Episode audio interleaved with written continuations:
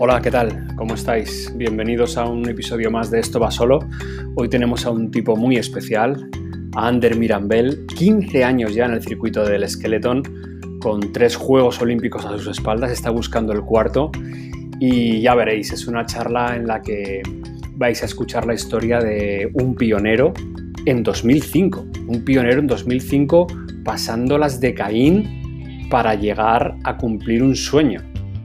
Mm, nos cuenta todo tipo de aventuras, algunas de partirse de risa, otras de llevarse las manos a la cabeza, cómo consiguió entrar en esa prueba clasificatoria para sus primeros Juegos Olímpicos, diciendo al doctor que estaba bien después de una conmoción el día anterior. Bueno, tremendo Ander Mirambel, un tipo que además tiene la raza de explicar lo que hace y decir, oye, eh, Skeleton, pero estoy aquí, ¿eh?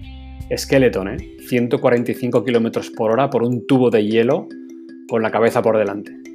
Ojito con esto que es serio. Que la disfrutéis. Esto va solo.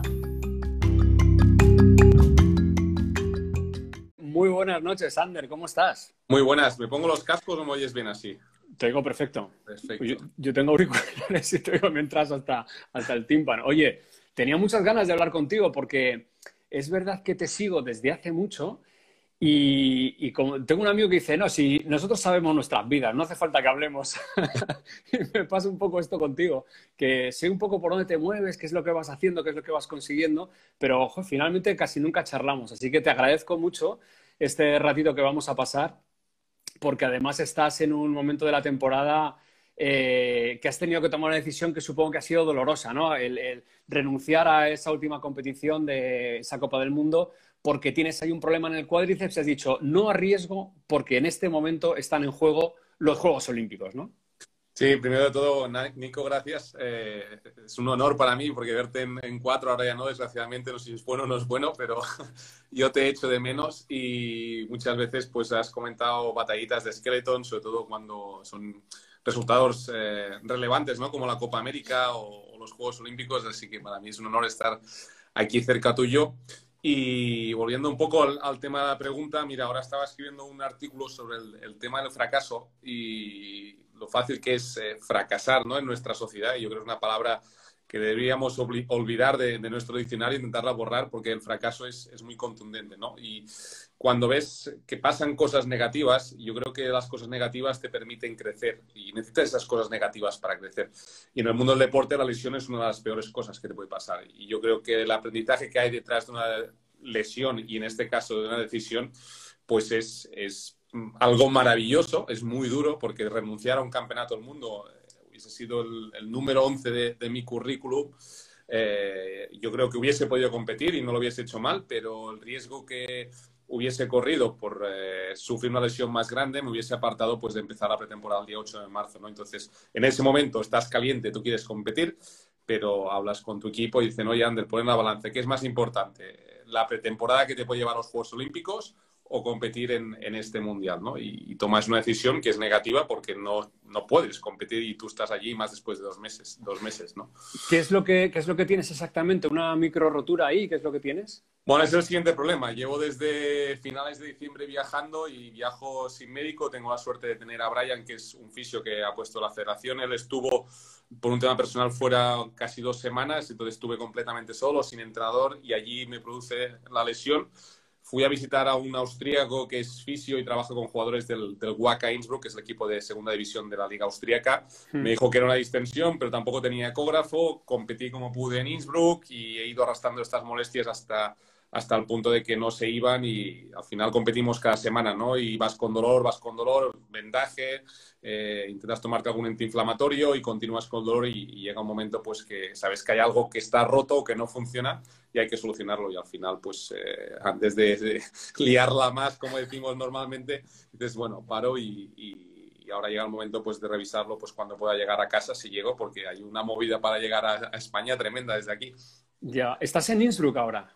Sí, en Innsbruck, el maravilloso estadio, lo tengo a, tres minutos andando donde empezó el sueño de la Eurocopa y la verdad es que Innsbruck es una de las mejores ciudades que hay en Europa. Eh, para los estudiantes, pues es, es brutal. es una ciudad universitaria tremenda. Y para los deportistas nos encanta porque hay mucha nieve, hay mucho tema de hielo y es, es cómoda. Está a dos horas de Múnich y normalmente vuelas allí y Sí. entonces, eh, conduces hasta aquí. Oye, te diré que yo he estado en, en el, en el estadio de los saltos de esquí, Sí, un, un- no sé si era un 2 o un 3 de enero, viendo uno de los cuatro trampolines. pues las Y no, no, flipé, flipé, porque lo que ves, muchas veces la televisión tiene el problema de que le resta, Sí. le resta un poco eh, todo lo que recogen nuestros sentidos, en realidad están reducidos, ¿qué? Pues en un 30, un 40%, ¿no? Eh, en, en la televisión. Y lo que ves es un tío que sale disparado hacia el aire con los esquís así, manteniendo el, el equilibrio, vamos, estoy haciendo un poco tal, y dices, hostia, ¿cómo va a aterrizar este tío? Sí. Y, el, y, y la técnica que deben tener en el vuelo y en el aterrizaje, y luego que tienen nada, luego tienen 60 metros para, para frenar sí. en cuesta, pero, pero es acojonante. O sea, te quedan los primeros cuatro o cinco saltos que ves en directo, dices, hostia, se mata. Como, Ah. como haga un mínimo error, muere. Sí, no, no, es, es un deporte, tiene un cierto truco, pero que para mí no es truco, que ellos cuando hablas con ellos te lo dicen, que están a dos metros del suelo constantemente, es decir, va cayendo, pero constante. No, mira, aquí tengo, voy a hacer una explicación más, más o menos, ¿vale? Entonces tú bajas esto del suelo, sales del, sales del trampolín, ahí se ve, y constantemente estás en paralelo durante dos metros hasta que aterrizas. Son dos metros, pero vas a 100 kilómetros por hora más o menos. De hecho, hay uno de los españoles que ha comentado, igual se conecta, que es Ángel Joaniquet, de los pioneros de salto de trampolín en España, eh, que tiene un informe Robinson y, y hablaba con él, le pasé una foto porque el otro día fui corriendo hasta allí, que lo tengo a 10 minutos corriendo, y se emocionó porque le ha colgado en su historia un vídeo de saltando en el trampolín de saltos en los años que la tele era en blanco y negro, ¿no? Y además este trampolín tiene una peculiaridad que cuando subes arriba, el punto de referencia, el centro, es el cementerio. El de- cementerio. Y es como, vaya, yo me tiro y me apunto al cementerio. No mires a la montaña, mira al cementerio. Y eso es, todo el mundo que salta te lo dice. Hay que mirar al cementerio. ¿no?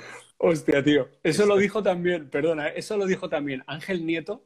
Mm. Se lo dijo a Sergio Romero, que hizo un documental sobre el Tourist Trophy, el- el- el- la carrera que se hace en la isla de Man, que van por las carreteras de la isla, pero vamos, que pasan a, a- a 180 al lado del muro. Y entonces le, le pregunta a Ángel, dice, ¿cómo definirías esta carrera? Y le dijo Ángel, como era él, no decía, bueno, pues en la salida lo que ves es el cementerio. Y es verdad, y es verdad que en la salida hay un cambio rasante y hay un cementerio, tío. O sea que Ah. es, es alucinante. Bueno, esto en eh, eh, el salto de trampolín, así, Mm. vale, tiene su truco, pero en el skeleton under, Sí. si uno lo ve desde fuera, ve a un tío loco ¿Mm? que va con la cabeza por delante, boca abajo, Sí. en un tubo de hielo y dices, madre mía, ¿cómo lo hará para ir por ahí? Pero cuando tú estás con la cabeza a centímetros del hielo y estás ahí a, a, a 145 kilómetros por hora, que ya me has corregido la historia esa, ¿cómo, Sí, sois, sí, sí. Porque cómo sois de detalle picaos, que no, coño? no era por corregirte, ¿eh? pero le da más picante. No lo mismo 100 que 145. Es verdad, pero cuando vas, Igual, ¿eh? vale, cuando vas a esa velocidad, eh, tío, ¿qué, sensación tiene tu cuerpo?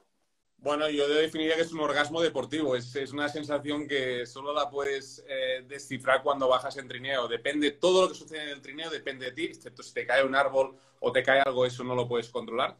Pero constantemente estás tomando decisiones. Eh, si pones el trineo 5 o 10 centímetros a la derecha, a la izquierda, aproximadamente el circuito van de un 50 segundos el más corto a un minuto 9 el de San Moritz. Y, la verdad es que es una sensación espectacular. Hay que, venir, hay que tener en cuenta que los primeros 30 metros tú empujas como un animal, como un velocista, el corazón a los cientos. Te subes al trineo y paras el, mundo. Intentas pararlo todo, te relajas, sientes el trineo, sientes que se va acelerando. Y principal problema es cuando las cosas van mal. Es decir, cuando en una curva apuras el techo, buscas para acelerar, se te acaba el peralte y sales de lado y sabes que, que estás más cerca del hospital que, que, de la pista, ¿no? Y en esos momentos es cuando realmente eh, lo pasas mal o cuando hace mucho frío. La semana pasada en el Mundial estábamos a menos 20, pues eh, las últimas curvas no la ves porque se te niebla la visera. Entonces, bueno, bajas con la cabeza allí y la norma número uno que cuento a los chavales con los que estoy aquí en Innsbruck y a los que enseño y que tenemos todo piloto de Skeleton es todo lo que hagas, hazlo dentro del trineo. El trineo tiene una estructura que te va justo fuera del trineo, es decir, que los golpes se los lleva al trineo. Cuando empiezas a levantar la cabeza o empiezas a mover los hombros o lo que sea, entonces cuando te puedes hacer daño, ¿no? Pero sí que la sensación, pues los que hayan podido saltar en paracaídas, pues esa sensación de ¡Buah, qué pasada! ¡Guau, guau, guau! ¿Cómo se ¡Guau, Y ahora que me bajo, no me puedo bajar. Es el único deporte del mundo que no puedes bajarte en la curva 2. O llegas o llegas a meta, una de dos. Pero lo que yo he leído, por ejemplo, en la, página de, No es la Federación de Hielo Internacional, es otra, la IBF o cómo se llama. Sí, sí, es International Bobsleigh y Skeleton ah, vale, Federation, vale. lo decías bien. Eh, ahí, ahí lo que dicen es que el trineo lo controláis con hombros y piernas, ¿vale? Sí. Pero lo que parece realmente es que cuando te metes en el tubo ya no tienes opción, porque vas ahí como en dibujos animados, ¿no? Sale, sale la bala y donde, y donde vayas. ¿Tú puedes realmente rectificar en un peralte o...? ¿Sí? Hay, momentos del circuito que cuando vas, por ejemplo, a 145 y entras en una curva, las, las mismas fuerzas que crean la, la, curva, fuerza centrífuga, la fuerza centrípeta, te enganchan con, con, el trineo, te quedas como enganchado, entonces allí no puedes hacer nada, entonces tienes que hacerlo todo antes y después de entrar en la curva, porque sufres hasta más de 5 Gs. 5 Gs son 5 veces el peso de tu cabeza, tu cabeza son unos 10 kilos, pues tu cuello puede llegar a estar sufriendo en momentos puntuales 50 kilos, como un avión de combate, un piloto de combate, entonces en esos momentos el trineo está completamente enganchado, que es lo que nos permite que el trineo no salga disparado fuera del circuito. Excepto en ese momento que sucede en momentos puntuales de la curva, todo lo demás lo controlas tú. Pues si el trineo, volvemos a lo del bolígrafo, ah, perfecto. Si el trineo entra con este ángulo o entra con este, eh, si quieres que entre un poco más de lado y luego coja tracción. Eh, si, si estos, ya voy cogiendo aquí papeles, si, esto es el circuito y, entra un poco a la derecha o entra un poco a la izquierda, pongo así que sea mejor. Entonces, todo, esto depende, ¿no? Y cuando ves, por ejemplo, si esto fuese una curva, cuando ves cómo entra la curva, si entra por la derecha, eh, la trayectoria será una, si entra por el medio será otra, si entra por la izquierda subirá primero al techo y luego bajará. Entonces tienes que ver cómo viene la siguiente curva, ¿no? Constantemente estás tomando decisiones y hay que tener en cuenta que el hielo en 5, 10, 15, media hora o en una hora en muchos circuitos varía. Cambia. puedes tener una humedad, puedes tener un hielo de menos 10 y luego menos 5, por lo tanto la misma bajada nunca será la misma en la siguiente bajada, entonces tienes que hacer pequeñas correcciones, que eso solo pasa en la Copa del Mundo. La gente que empieza no tiene la sensación de 5 o 10 centímetros, lo que intentan es mantener el trineo recto y llegar a meta. El otro día compartiste en Twitter eh, un incidente, voy a intentar compartir, a ver si lo podemos ver, que es este, un, compañero. Lo que pasa que no, esto está acelerado, perdón, ¿eh? Yo, esto está acelerado, pero bueno, va, es un descontrol, es un descontrol de, trineo. En ese momento, eh, lo que haces tú es eso, que el trineo te proteja, quedarte dentro y rezar, porque no hay como parar. El, trineo no tiene frenos. No, no, no, no tiene frenos. Eh, lo que te interesa es no frenar, porque el circuito está creado para acelerarte. De hecho, muchas veces el circuito es más difícil cuando tiras desde media pista que cuando tiras desde arriba, porque desde arriba está creado para acelerar y para coger unas alturas. Cuando tiras de media pista, la trayectoria es otra y, es difícil. Entonces, hay circuitos que yo recomiendo ya empezar desde arriba, aunque seas nuevo. Eh, volviendo al caso de Matt Weston, el piloto que estaba luchando por estar entre los ocho mejores en el Mundial, eh, salió de un giro de 360 grados, eh, salió descontrolado, pegó con una esquina y, bueno, apuró el peralte y la suerte es que te quedas dentro del trineo, el golpe solo llega al trineo y tú intentas siempre agarrarte. De hecho, la norma número dos de seguridad del circuito del Skeleton es si te caes, el trineo siempre por delante, porque esos 35 kilos podrían golpearte, ¿no? Así que intentas agarrarte, agarrarte, agarrarte y si en algún momento lo dejas, siempre por delante. ¿No, habéis pedido, o bueno, o alguien ha llegado a tener la iniciativa de poneros algún tipo de airbag, de, algún tipo de protección dentro del, neopreno que lleváis o del mono que lleváis, que como en MotoGP, ¿no? Que cuando el algoritmo dice, hostia, esta curva no tenía que ser así, ¡boom!, se infla. Eh, no, de hecho está prohibida la tecnología en el trineo. Yo sé algún país que ha llegado a construir hasta un simulador para trabajar en verano y pone sensores en los trineos, que eso es ilegal. E intentan mantener la pureza del deporte con la estructura básica. Un trineo es como una estructura metálica, eh, fibra de carbono por la parte de abajo y dentro tiene una estructura como rectangular con una especie de material que se llama spring steel en inglés, que es como un material más flexible que, da juego para que puedas moverte y, responda. Y está prohibido poner tecnología, entonces todo lo que es poner cámaras, eh, poner airbags, lo intentan evitar eh, siempre potenciando un poco la naturalidad del deporte. Ahora bien, eh, llegamos hasta cierto punto que en algunos circuitos nos tienen que poner colchonetas para frenarnos, cada vez se acelera más el deporte, cada vez los circuitos son menos técnicos y más rápidos porque prefieren que el marcador marque 145 kilómetros por hora y no 120 y haya que trabajar, ¿no? Entonces, eh, bueno, desde 2005 que empecé ahora, es otro deporte. Antes había que ser un piloto, ahora hay que ser casi un, velocista y quedarte tranquilo en el trineo.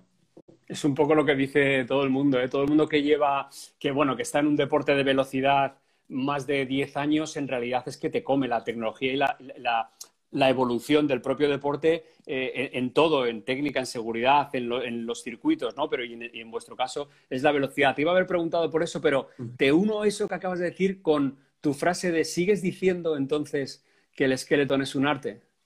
Yo creo que sí. Eh, cada vez quizá es menos, cada vez influye más el material y la inversión que puedes hacer en el material. Pero, por ejemplo, la mejor carrera de este año en San Moritz, donde la segunda manga me metí entre los 10 mejores y acabé el 15 en la carrera, eh, estaba nevando. tienes que ver dónde te ponen la nieve los que barren, tienes que ver eh, cómo te responde el trineo, tienes que hacer algo diferente, ¿no? Y cuando tú dibujas en la herradura del caballo, el horseshoe, una trayectoria casi perfecta, 5 centímetros del techo, es que es, arte. Es decir, eh, no sé, yo cuando veo a Fernando Alonso o a Carlos Sainz adelantar a los demás o a Marc Márquez eh, hacer unos adelantamientos es deporte, pero es que tú pares instantánea, la pones en un cuadro al lado de Picasso o al lado de Dalí y dices, vale, eso es arte. ¿Y por qué eso no es arte? Es decir, a ti que te gustan las motos, Nico, ¿cuántas imágenes tienes? No sé, ¿cuál es tu mejor momento como fan del, motociclismo o del motor? ¿Cuál es tu momento? Pues mira, eh, eh, te, diría muchos, pero es que hay una fotografía de, un fotógrafo italiano que cubre MotoGP, de Gigi Soldano, de Mar Márquez, en Australia, con todo el viento pegando, se ven las banderas que casi se rompen los, el, mástil y el trapo, ¿sabes? Están como casi desgarrados. La gente agarrada del viento que hace y Márquez tumbando, tío, que eso, mira, se me pone la, piel de gallina, tío, porque, porque son sensaciones acojonantes.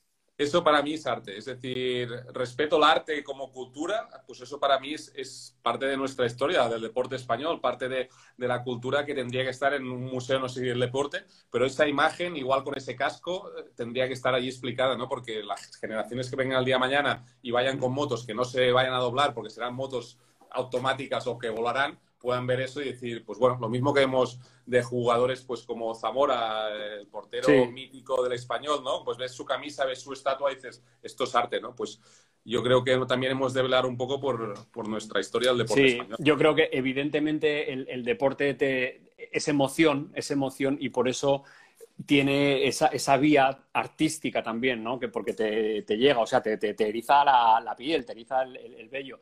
Eh, no, no, te me desvíes que veo que acabamos hablando del español.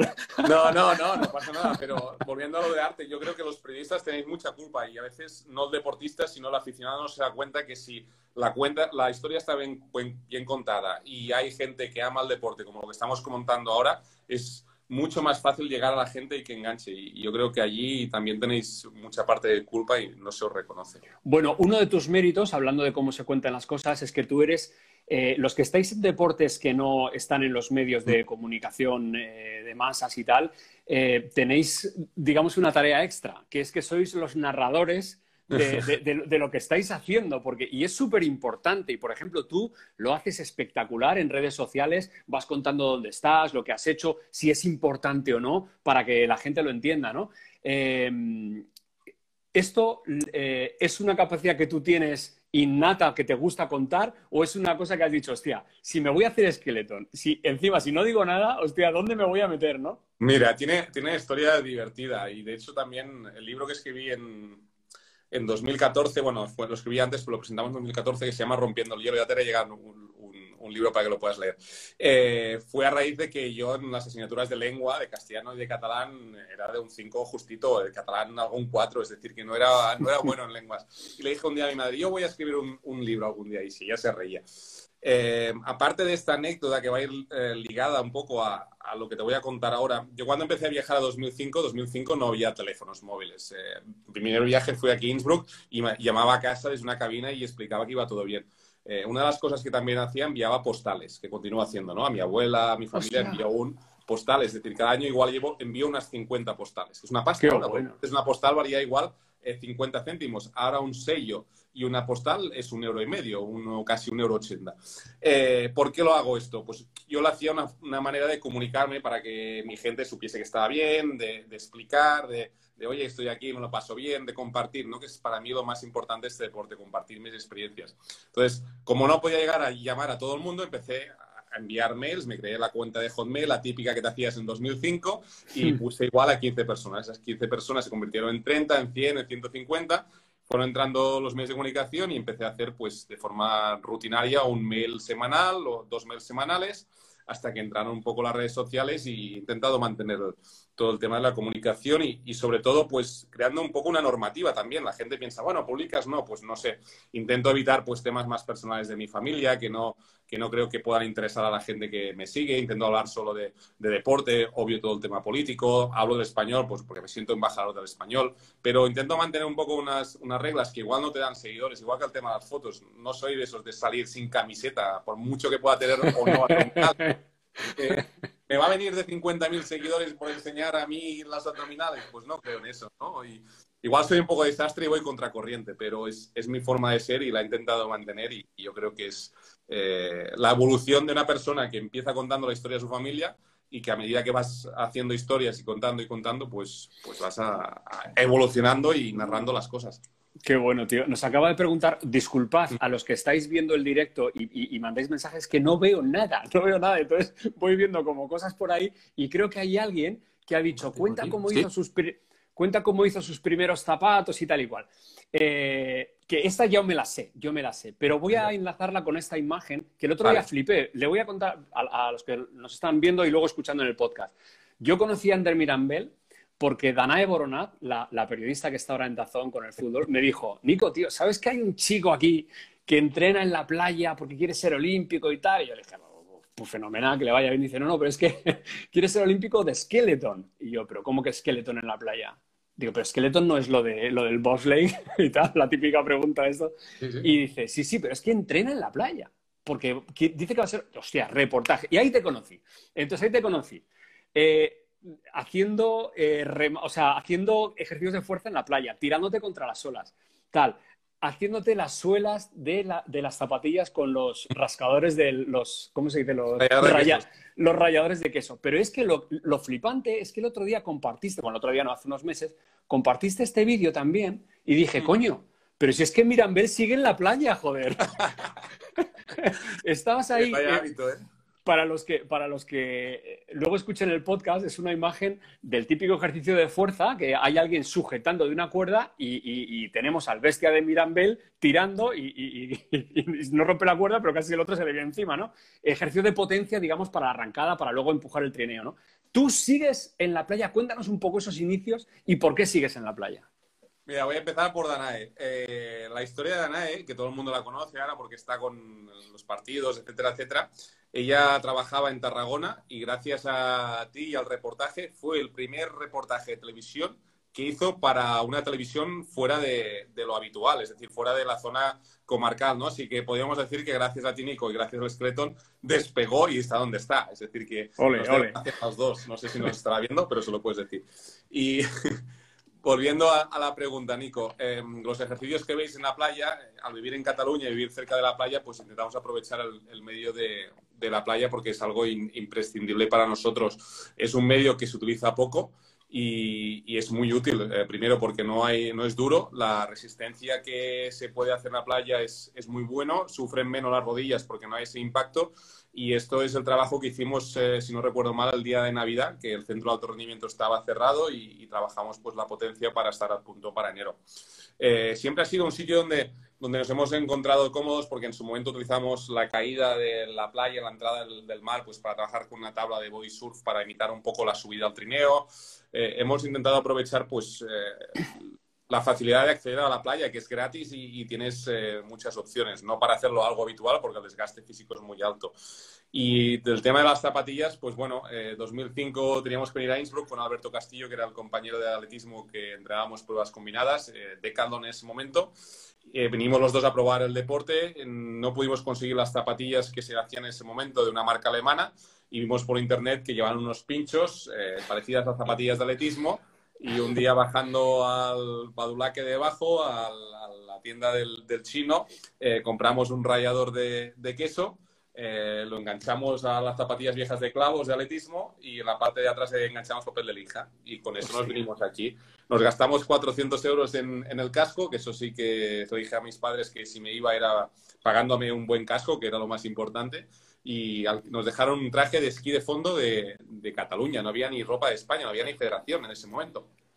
Y aparecimos aquí en la homologación de material. Oye, y un auténtico espectáculo porque el trineo que habíamos alquilado hicimos así, lo movimos y cayeron dos tuercas. Se puso las manos a, la cabeza del juez. El juez era un barba blanca, hay 60, 70 años, que estos que de dónde vienen, no habla en inglés le enseño el traje de esquí de fondo, el tío descojonándose, porque dice, este, este bolsillo aquí detrás, que vas a poner la bebida esa que le sale en alas y, te va a dar velocidad, ya. El brasileño descojonándose, el alemán mirándonos con la cara flipando. Y claro, saco las zapatillas y viene unas zapatillas con un radiador de queso y dice, ¿y esto? Y el brasileño allí ya destornillándose de risa dice, bueno, yo es que con estas zapatillas lo que te puedo hacer es una caipiriña, pero ¿dónde vas a ir a, madre, ¿dónde vas a ir a tirarte con esto? Si el hielo es para picarlo y hacer las caipiriñas, ¿no? Y, bueno, fue, tal, fue tal el espectáculo que vino un medio de comunicación eh, importante de la zona del Tirol y escribió un artículo doble página, lo tengo guardado en algún sitio en casa, y ponía flamenco en la pista de bobsleigh, ¿no? Y era como, como algo muy, muy, muy mítico, ¿no? Oye, Afortunadamente nos dejaron zapatillas de segunda mano y, y, competimos, el trineo, nos dejaron otro trineo porque eso era un trozo de madera y la verdad, vida, vida, son imágenes. ¿Son esas imágenes que estamos viendo? Sí, sí. Una pasada. ¿Cómo has conseguido todo esto? Es acojonante. Estoy buceando. Ah, traje es... de fondo. Imagínate. Sí, sí. ¿Esta es tu primera lanzada, tu, tu, primera carrera en Innsbruck, tu primera bajada? Mi primera Copa de Europa, sí, sí. Está el juez ahí detrás. Eh, están aquí donde se guardan los trineos. Ahora hay una estructura que cubre todo esto. Mañana os pasaré un vídeo para que veáis. Eh, las zapatillas que me habían prestado, todo atado con cinta aislante, eh, antes para que no se me caigan. Estaba súper nervioso, ahí limpiando la pista. Mañana os hago una foto de esto. Acordad de esta imagen porque vais a, vais a alucinar cómo está ahora, la inversión que han hecho. Antes, y, es verdad, él leí una historia tuya en algún momento eh, que en Innsbruck eh, tuviste una lesión o te lesionaste, no pudiste participar y por megafonía como que te dieron ánimos y eso dijiste tú, hostia, macho, me están dando ánimos a mí que todavía ni, ni he empezado. ¿Esto es verdad? Bueno, sí, la historia es más o menos así. Fue 2005, eh, el día antes de competir, eh, quedan dos días, perdón, el penúltimo día, eh, intentando llegar a la meta, iba justo detrás de Brasil, que Brasil luchaba para clasificarse a los Juegos Olímpicos, y dije, mi primer año y estoy tonteando con esto, es alucinante.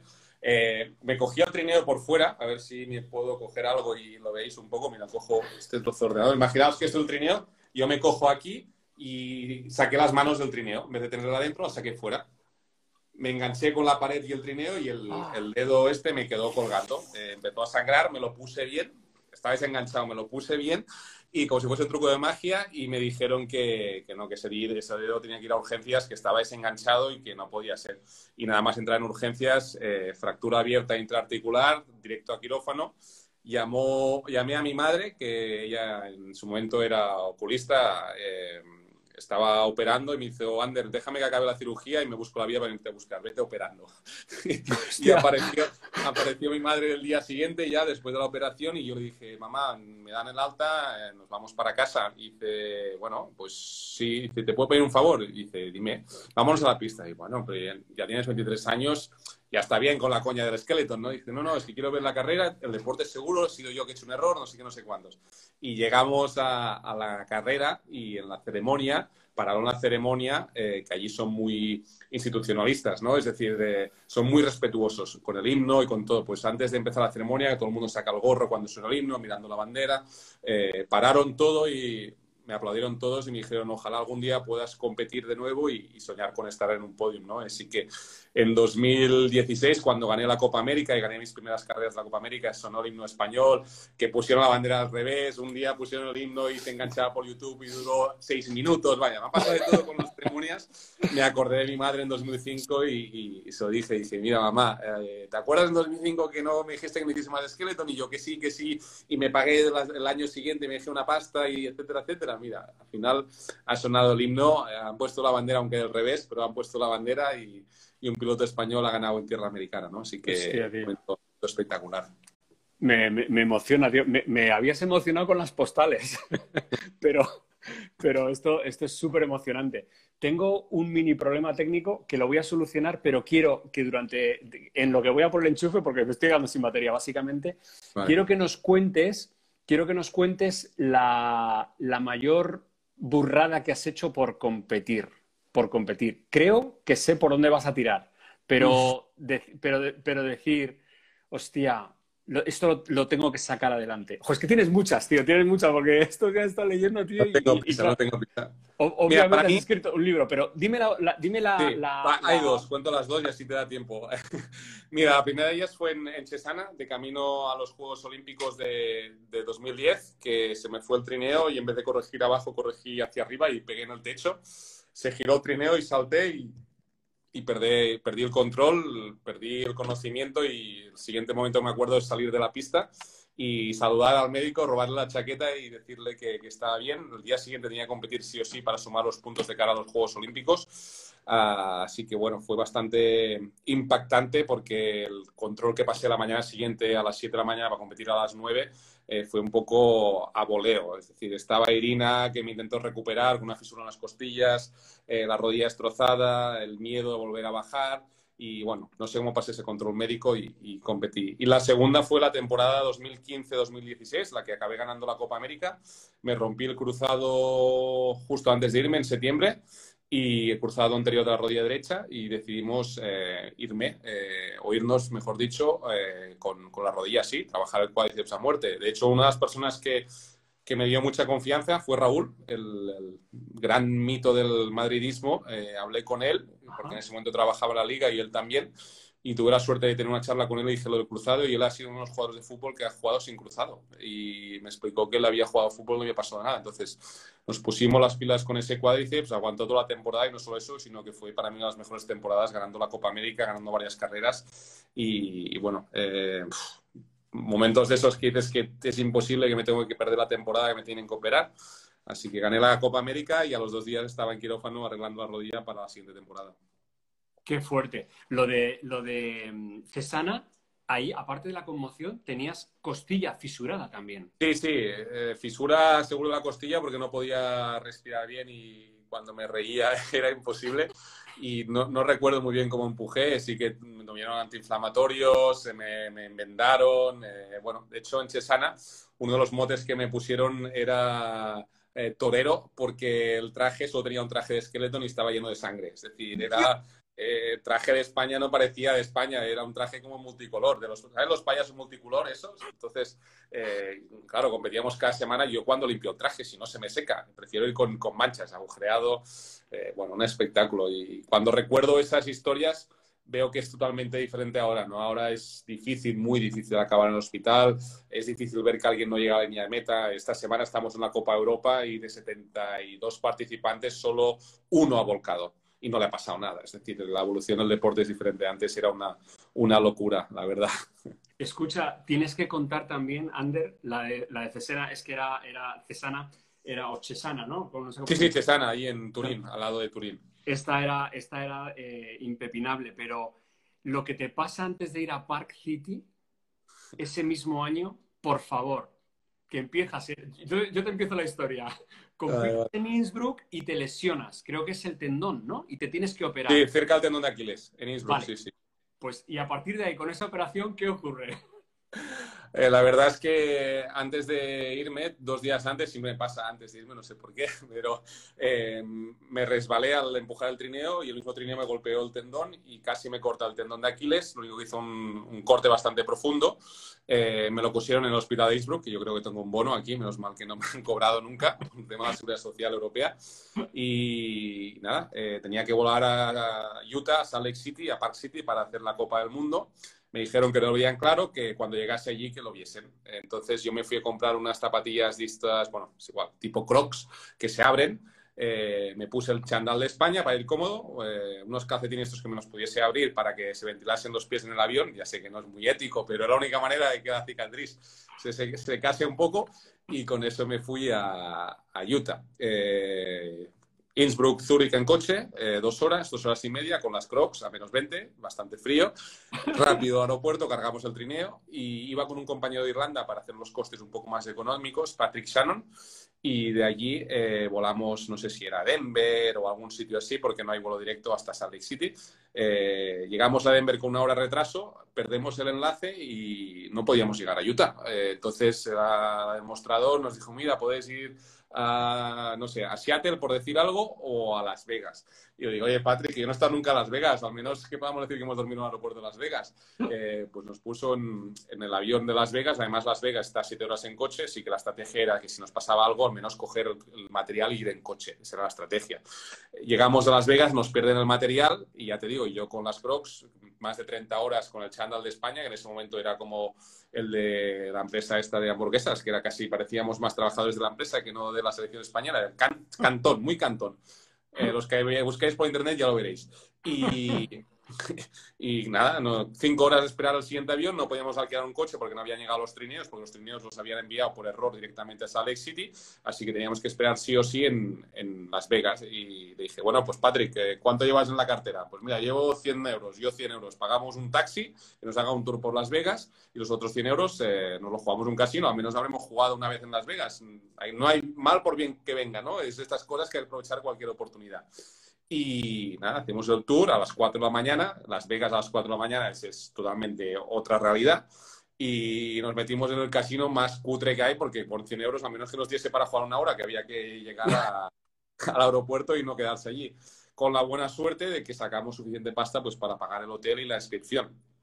Pero la semana no se acabó de complicar porque, bueno, eso fue en otro sitio de Utah, otra semana que fui, pero yo creo que tiene algo especial. La siguiente vez que volví a Salt Lake City, eh, pudimos competir. El corte se cicatrizó, me prepararon, pudimos competir, sumé los puntos para los juegos. Bien, tuve que volver el año siguiente. Eh, entrenando sufro un pequeño pinchazo en el isquio estaba solo, eh, busco las páginas amarillas, páginas de contactos, masajista. Yo, claro, es masajista. Nico, eh, hay de todo menos lo que buscas, que es un fisio deportivo. Hablo con el del hotel, oye, necesito un masajista, pero no un masajista con, final feliz, sino un masajista que sea alguien de deporte. Tengo un amigo que no sé qué, que es australiano, que trabaja con deportistas, vale, le llama y se presenta allí. Me descarga la pierna, me dice, bueno, Ander, yo creo que puedes competir para la siguiente carrera, eh, súbete mañana a, mi apartamento y, vemos, vale, vale. voy con tiempo, eh, doy vueltas, doy vueltas y hay una valla mm, con policía, con seguridad, y digo, hostia, no puede ser aquí, me esta dirección. Le llamo, oye, hay una valla. Sí, sí, no es a través de la valla. Llamo la valla, oye, es esto pues eh, el señor vivía en una residencia de estas de lujo, no sé cuál es la residencia más de lujo que hay en Madrid, donde vienen los jugadores, pero con seguridad privada, todo esto en medio de una montaña. Subo montaña arriba, montaña arriba, digo, oye, es aquí, sí, sí, eh, yo vivo en esa casa pequeña, pero además de ser fisioterapeuta, me encargo de cuidar eh, casas de multimillonarios. Pues se encargaba de cuidar la casa de un productor de Hollywood me descarga todo esto y tú dónde vives, ¿no? En ese hotel. eso es muy cutre para un deportista aquí en los Juegos Olímpicos. No, hace una cosa, voy a llamar al productor de Hollywood. Tío llama al productor de Hollywood, me lo pasa, le explico la historia, que iba a los Juegos Olímpicos, que soy español, Skeleton, que me había hecho daño, y dice, ah, esta semana necesito la casa, te puedes quedar en la casa. ¿Cómo? ¿Que te puedes quedar en la casa de un productor de Hollywood que vale 17 millones de euros? Sí, sí, no, no hay problema. Y yo estaba blanco, esto es una broma. Dice, sí, sí, coge la habitación de arriba. Tenía como ocho habitaciones, jacuzzi, tenía un cine particular, un telesilla directo de la, de la casa a la estación, en unas zonas más eh, ricas de, de Estados Unidos, y para que la gente se haga una idea de lo caro que era la casa al lado de la de Will Smith. Will Smith alquilaba la casa solo por Navidad. Es decir, la carretera de acceso a la casa tiene calefacción, unos 200 metros de asfalto con, con calefacción para fundir la nieve. Acojonante. Pues eh, gracias a eso pues me ahorré una buena pasta de hotel, porque no es barato Utah en Park City y tuve la suerte pues, de estar una semana en, en, una casa de un productor de Hollywood, ¿verdad? Escucha, es que, es que acabas de dar la verdadera razón o la verdadera demostración de que te gusta el Skeleton, joder. bueno, pero también te podría contar que yendo a Noruega tuve que dormir en el coche ¿eh? y también te podría contar que el viaje de Altenberg en el, el, avión de Dresden, pues he dormido en el aeropuerto. Yo creo que en el aeropuerto me ha tocado dormir cinco o seis veces en los 15 eh, años que llevo de Skeleton. Es decir, yo explico las cosas bonitas que se puede explicar, pero no me gusta o explicaros, pues, por ejemplo, que mis inicios eh, me pagaba yo todas las cosas y cocinaba con un camping gas. No lo hagáis en casa. Cocinaba con un camping gas en la ducha del hotel porque no tenía dinero para pagar, ¿no? Entonces, eh, ¿por qué lo hacía en la ducha del hotel en una habitación? Porque, claro, las habitaciones todos son de madera si se me cae el camping gas, quemo el hotel. Al menos la ducha del hotel, si se me cae el camping gas, tiro de la ducha y, y, apago la comida. Y todo eso hay, hay vídeos, eh, ha salido algo en el informe Robinson, pero tengo todo grabado, ¿no? Y, y muy duro porque te ibas dos meses solo. De hecho, en estos momentos llevo dos meses de, de gira y cuando empezaba, pues iba en coche, conducía solo y, y había días pues que no tenía dinero pues para pagar la comida y cocinaba sobres y como siempre eran sobres, sobres, al final pues se hacía como de arguiñar, intentaba explicar los chistes y eso, y era, era, horrible, la comida te la comías, ¿no? Pero esos son los inicios, me gusta contar las cosas bonitas, pero sí que ha habido momentos muy, muy, muy duros. ¿Y nunca te planteaste decir, joder, tío, ¿qué, qué coño estoy haciendo?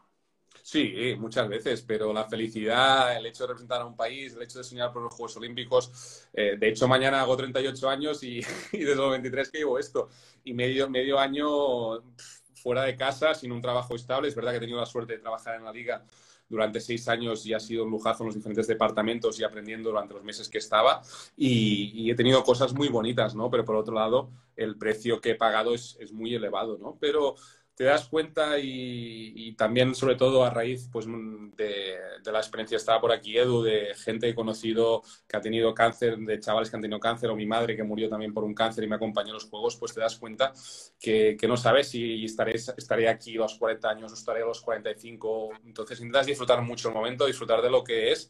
Y para mí lo más importante no es eh, igual tener una casa grande, un coche grande o poder hacer unas vacaciones en Hawái sino para mí lo importante es eh, disfrutar y en estos momentos pues poder eh, apoyar a mi familia a nivel emocional, a nivel económico y lo que necesiten. Así que son mis dos objetivos. Lo demás, pues bueno, si en vez de vivir en un sitio vives en otro, mmm, y si estoy bien de salud, tal como está el patio, yo ya firmo, la verdad. Qué bueno. Oye, y a los chavales con los... Es que estoy flipando porque tengo aquí tu ficha de la IBSF y, y es verdad, sí. el 17 del 2 del 83 es tu nacimiento, mañana tu cumple. Sí, sí, mañana cumple. Ya te felicito, ya te felicito dos, una hora y media antes. Joder, pero felicidades, tío. Y has pasado, y llevas 15 años, 15 años en el circuito, ¿no? Sí, desde 2005. Eh, en 2008 entré en la Copa del Mundo, que es como la Champions League, la máxima división, tienes que ganar la plaza, y desde 2008 me voy manteniendo y, y, voy sobreviviendo. Es decir, 2010, 2008, 2021 son 13 temporadas en la Copa del Mundo, 11 mundiales seguidos participando. Es verdad que este no he podido competir, pero sale como que has estado en el mundial, tres Juegos Olímpicos.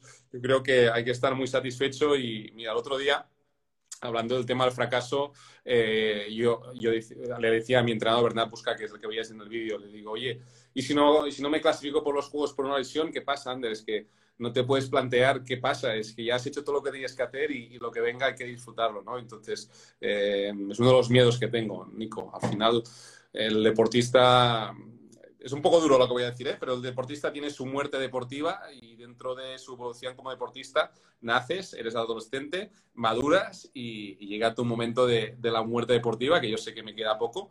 Eh, entonces, cuando llega ese momento, ¿qué haces? Pues dejas una herencia, que eso es lo que estoy haciendo, pues ayudando a los chavales nuevos, explicándoles que el esqueleto, pues para el día de mañana, cuando no esté al menos poder haber aportado mi granito de arena dentro de las, las limitaciones que tengo como, como, entrenador, porque me gustaría ayudarles de muchas otras maneras. Y como persona, pues eh, estar preparado y disfrutar, ¿no? Si tú hablas con una persona que le, poca, que le queda poco tiempo de vida, pues su es, explicación o su forma de entender la vida es totalmente diferente de una persona que, que, cree que puede morir a los 80 años y se plantea la vida diferente, ¿no? Pues esa mentalidad pues, que te aportan esas personas que les quedan poco tiempo de vida es la que intento aplicar en el deporte y intento vivir así, ¿no? Del momento, disfrutarlo y, dar gracias, porque al final es que son muchos años. Yo solo quería competir en la Copa del Mundo y soñar con los Juegos Olímpicos y, y estoy hablando ahora aquí contigo y es, es brutal, ¿no? Es como un confesionario casi. Sí, sí, tío, al final te has, te has cascado tres Juegos Olímpicos que van a ser cuatro más las dos Copa América, más Campeonatos de Europa, por supuesto el de España, y súper interesante lo que dices de la labor de, de, futuro de cara al Skeleton. Eh, a los chavales que tienes ahí con los que ya están empezando a competir y tal, ¿qué les dices? Uf, muchas cosas. A veces creo que me paso de información, pero les intento, primero de todo, que tengan una libreta y un bolígrafo para apuntar todas las sensaciones que tengan. Creo que ah, eso es lo buena, esta es buena. Van con el iPad y no me acaba de convencer. Mira que tengo iPad y tengo el teléfono, pero es una de las cosas que, que la memoria mm, es, eh, es, algo tan especial que cuando tú llegas a la línea meta, en los siguientes dos tres minutos, si tú eres capaz de apuntar las sensaciones, cuando tienes que replicar o hacer trabajo de visualización o acordarte, es importante. En el iPad acabas perdiendo el iPad, el teléfono, etcétera, etcétera. Entonces, es muy importante apuntar todo lo que vives y experimentas. Segundo, que disfruten, que lo más importante es llegar a la meta y sonreír. Que si alguien no sonríe, tiene que volver a casa. Yo creo que eso es lo más importante y es la única medicina que hay para poder tener éxito en el deporte, excepto puntualmente algunos deportistas, pero los que llegan es porque disfrutan haciendo lo que hacen. Y luego ya el siguiente paso es seguridad, eh, que tengan que llegar seguros y luego ya entramos en detalles de pilotaje y etcétera, etcétera. ¿Y hay alguno, claro, es que a lo mejor dar nombres es un poco comprometido, pero ¿hay alguno que, le tengas echado el ojo y que digas, hostia, este va a llegar? Es difícil. Eh, yo creo que hay varios que tienen un potencial y aquí tenemos eh, dos chicas, Alba y Ana, eh, y luego está Adri y Alberto. Yo creo que, tienen, tienen cosas, pero el problema es que no tenemos una estructura para poder ser competitivos, ¿no? se han pagado parte del viaje, necesitamos más horas de, de hielo, eh, la operación física son gente, pues Adris de la promoción de 2018, que tuvimos más de 110 solicitudes para ser pilotos de esqueleto y nos quedamos con 11. Y las, la promoción del 2020, de octubre, en plena pandemia se presentaron 35 personas para venir a Innsbruck a probar el deporte, ¿no? Y han ido evolucionando. Entonces, son dos generaciones diferentes. Eh, Adri ya ha hecho resultados que están bien, que están dentro de los 20 mejores de la Copa Europa y los otros debutan en esta competición. Pero sobre todo, me gusta el tema de la actitud, me gusta la ilusión, me gusta eh, detalles que ves que van a volcar y y se queda, por ejemplo, hay una de las chicas que se queda tranquila allí como si hubiese bajado 50.000 veces. Y digo, madre Dios, pues el trineo está al revés. Y ella, tranquilita, coge su trineo, lo pone bien y entra a la siguiente curva a 100 kilómetros por hora. Entonces, ver estas cosas, que igual el día de mañana no llegan, pero los veo disfrutar. Ahora están viendo el partido de Champions y están todos allí eh, disfrutando, riendo, que este hace trampas, que no sé qué cuando ves todo esto, eh, son los cimientos para el día de mañana poder trabajar con ellos y exigirles. Porque ahora, ¿cómo vas a exigir a esta gente si, si acaban de empezar, están fuera de casa?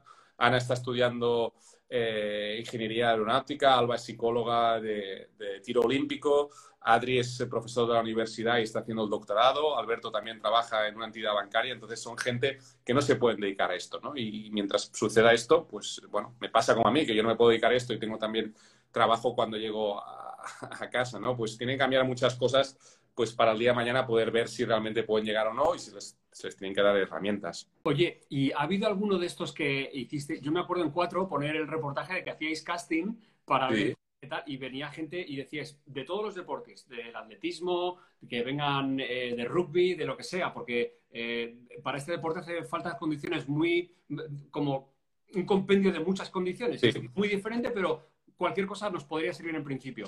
De esos, ¿hubo alguno que cuando vio el hielo dijo, hostia, yo igual empujo bien, igual tengo equilibrio, igual no sé cuánto, pero el hielo no? Sí, sí, sí. Eh, de hecho, el casting fue exigente. ¿eh? De las 115 mm, me analicé todos, eh, o analicé, mejor dicho, analicé todos los perfiles de Instagram y de redes sociales. Había uno que decía que era deportista y colgaba una foto con una cachimba. Digo, este no puede hacer esqueleto. Es decir, había otro que decía que era deportista y pesaba ciento y pico kilos. Entonces, bueno, eh, fue bastante el corte y aún así cometimos errores en el proceso, ¿no?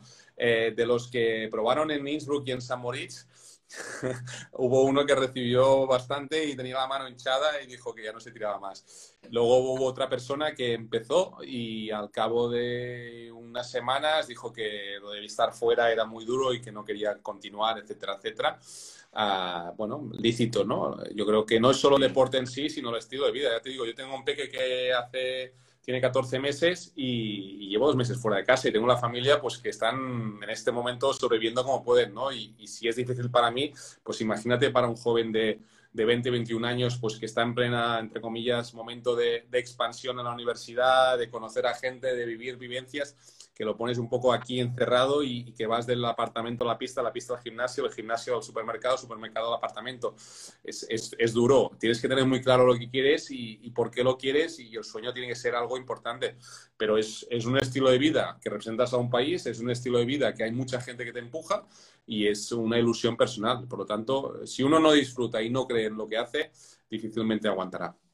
Eso es una cosa de las que dices tú que a mí me, digo, o sea, qué bien lo hace, porque dice, gracias a todos los que empujáis conmigo el trineo, ¿no? Como que, como que te, coges toda esa energía que te llega por redes sociales o por, eh, incluso, no sé, pues tu entorno es, es, evidente, ¿no? Pero toda la gente que dice, go Wander, vamos, venga, no sé cuánto, buena suerte, tal, todo eso es verdad que lo, como que lo integras muy bien en la previa de tu, de tu competición. Otra de las cosas que me ha llamado la atención últimamente ha sido escucharte o leerte decir que has eh, trabajado con hipnosis. Hostia, teníamos que llamar a Luis Pardo, hiciste una sesión, en día podemos quedar los tres y le hablamos. Eh, sí, mira, la, primera parte yo creo que no estoy solo porque hay mucha gente que, que, se preocupa por mí y solo la gente que se preocupa ya vale la pena darle las gracias porque es que me siento muy afortunado. Y te pondré un ejemplo. El, la persona que se encarga de la instalación, el, portero de la instalación, cuando estudiaba en la universidad, eh, tenía que hacer un examen esa tarde y no llegaba al aeropuerto. Entonces, esa persona me acompañó. Yo lo conocía relativamente poco. Cogió su coche, me llevó al aeropuerto para que pudiese hacer el examen y poder ir a la competición. Entonces, cuando te encuentras gente así que de forma altruista pues aporta su tiempo, su cariño por mensajes, gente que te lee, no sé, es que son mucha gente que, te dedica algo de tiempo. Y no es porque seas más o menos conocido, sino, joder, cualquiera que te envía un mensaje o, tú mismo, Nico, que estar aquí pues dedicándome este tiempo, pues, joder, eh, es que hay que dar gracias. Ah, volviendo al tema de la hipnosis, eh, bueno, yo me considero una persona que me gusta mucho evolucionar, tanto a nivel físico con Bernat, pues como piloto, viendo lo que hacen los demás, viendo qué, trampas hacen los demás y cómo manipulan los trineos y por qué estamos tan lejos. Bueno, me gusta aprender. Una de las cosas que he visto con mi experiencia es la mente. Es decir, yo soy una persona que me gusta pensar, me gusta leer y bueno, creo que la mente es una de las herramientas más potentes. Cuando más difícil es el reto, más tienes que tirar de la mente. Cuanto más igualada la competición es, más importante es la, meta, a la mente, ¿no? Y pasa, pues, eh, muchos de los errores que pasan en el mundo del fútbol a partir del minuto 85 al 90, que se marcan muchos goles y ahí está el Big Data, es por cansancio físico que afecta realmente a la, meta, a la mente, a la cabeza, y esa cabeza hace que coordines mal, mm, de una forma diferente, no mal, pero igual no de forma eficiente, y no hagas bien el gesto de hacer un pase o de llegar a un corte o de rematar. Si eso sucede en el fútbol, ¿cómo nos, nos va a suceder en los deportes individuales? Entonces, eh, desde hace tiempo me gusta explorar diferentes maneras de mejorar mi capacidad mental. Pues hemos trabajado la visualización, que es eh, el ejercicio de intentar recrear de la mejor manera posible una bajada en mi cabeza, pues con olores, sensaciones, etcétera, etcétera.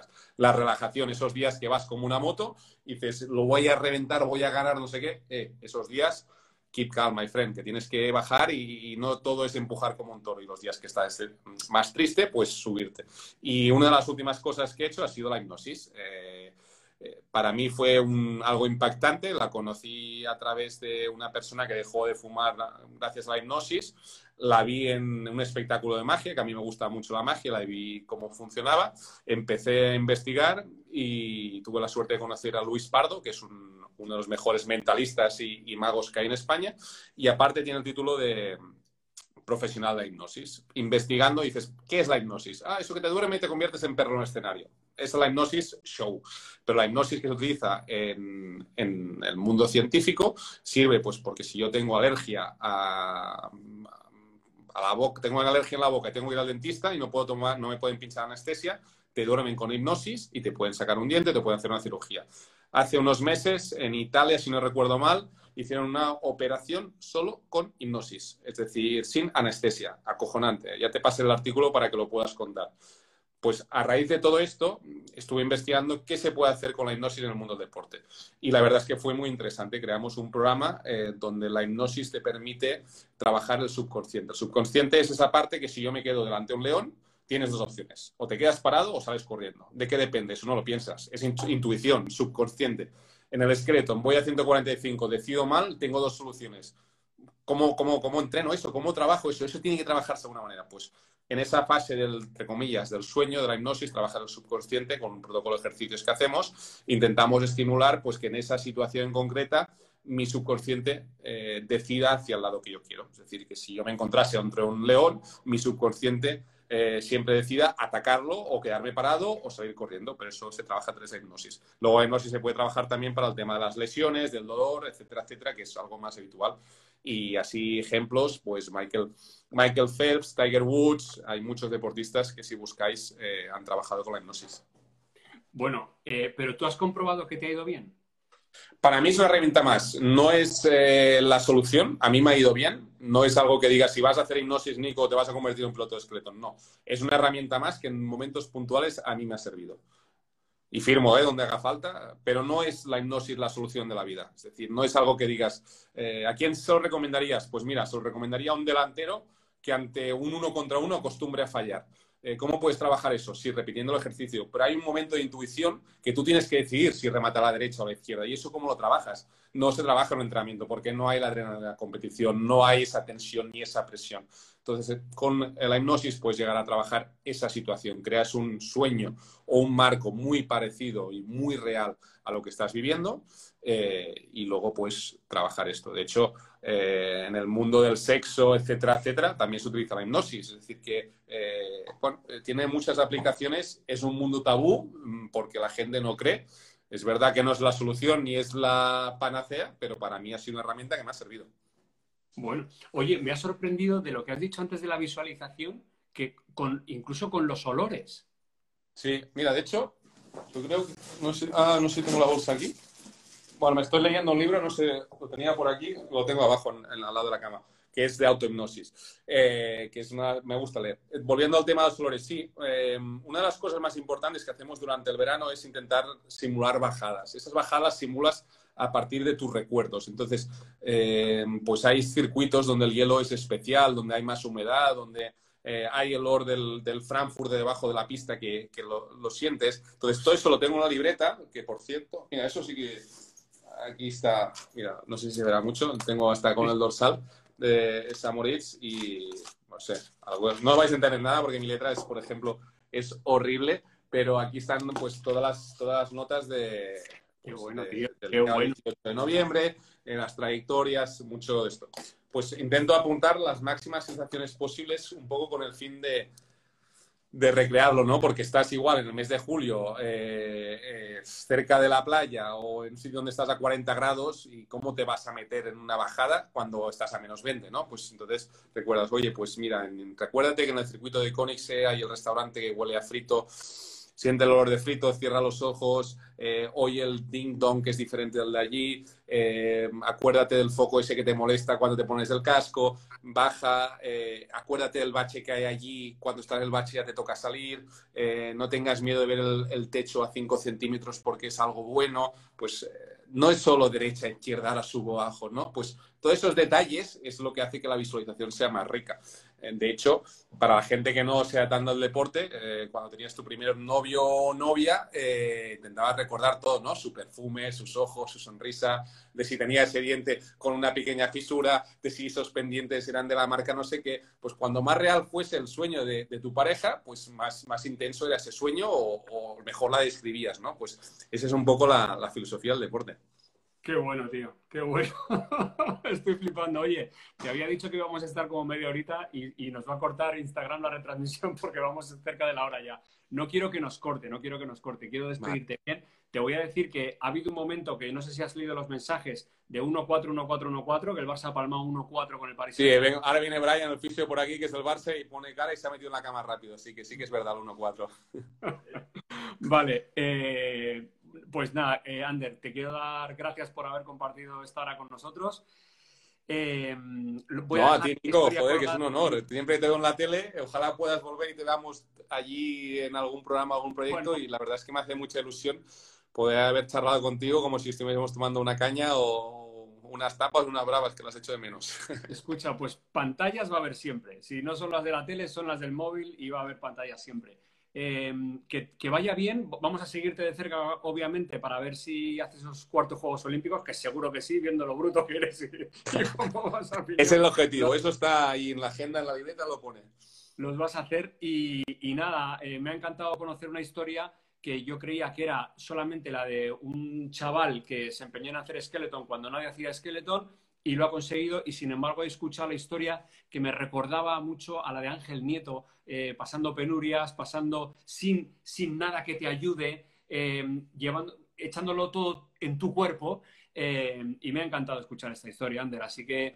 Eh, me comparas con Ángel y se me pone la piel de gallina, él está muy, muy, muy arriba. No, la verdad es que no vale la pena contar las penurias, porque al final parece que estés siempre quejando, pero sí que es verdad que las penurias, como hemos empezado la charla, te permiten hacerte más fuerte y te permiten disfrutar más de las otras cosas. Así que sin penurias no habrían éxitos, la verdad. y, de ahí luego igual salen también cosas muy divertidas, que nos has contado tres o cuatro súper divertidas. claro, claro, porque si vas, si vas en el jet privado a, la, terminal privada, te llevan en limusina al hotel y de ahí vas de la casa del, productor de cine, vas al, al, estadio donde compites, pues no te pasa nada gracioso, no te va a pasar nunca nada. Así que nada, Ander, muchas gracias, que vaya todo bien, al español también que le vaya bien y, y nada, que ánimo, ojalá la cantera que estás trabajando también salga alguien porque has hecho una cosa, mira, es que ya acabo, no quiero que nos corten te has metido ya en la cabeza de la gente y te llamamos, no te llamamos Ander Mirambel, te llamamos Ander Skeleton, tío. Y el otro día que nevó en Madrid, yo me tiré y no sé por qué empecé a hacer la gilipollez de Ander Skeleton se va a tirar como el, como el niño que está Bueno, pero está bien, es una marca. Eso que sin querer has creado una marca, eso es bueno, ¿no? Eso lo has conseguido tú, así que ole tu capacidad para hacer eso porque es mega, ultra difícil. Ander, muchas gracias y hasta la próxima. Gracias, Nico. Un abrazo fuerte desde Innsbruck y mucha fuerza también con tus proyectos. Y como he dicho antes, ojalá te veamos pronto en la tele. Y gracias a la gente que nos ha seguido, que al final también lo hacemos por ellos. Sí, señor. Sí, señor. Chao. Un abrazo. A la próxima.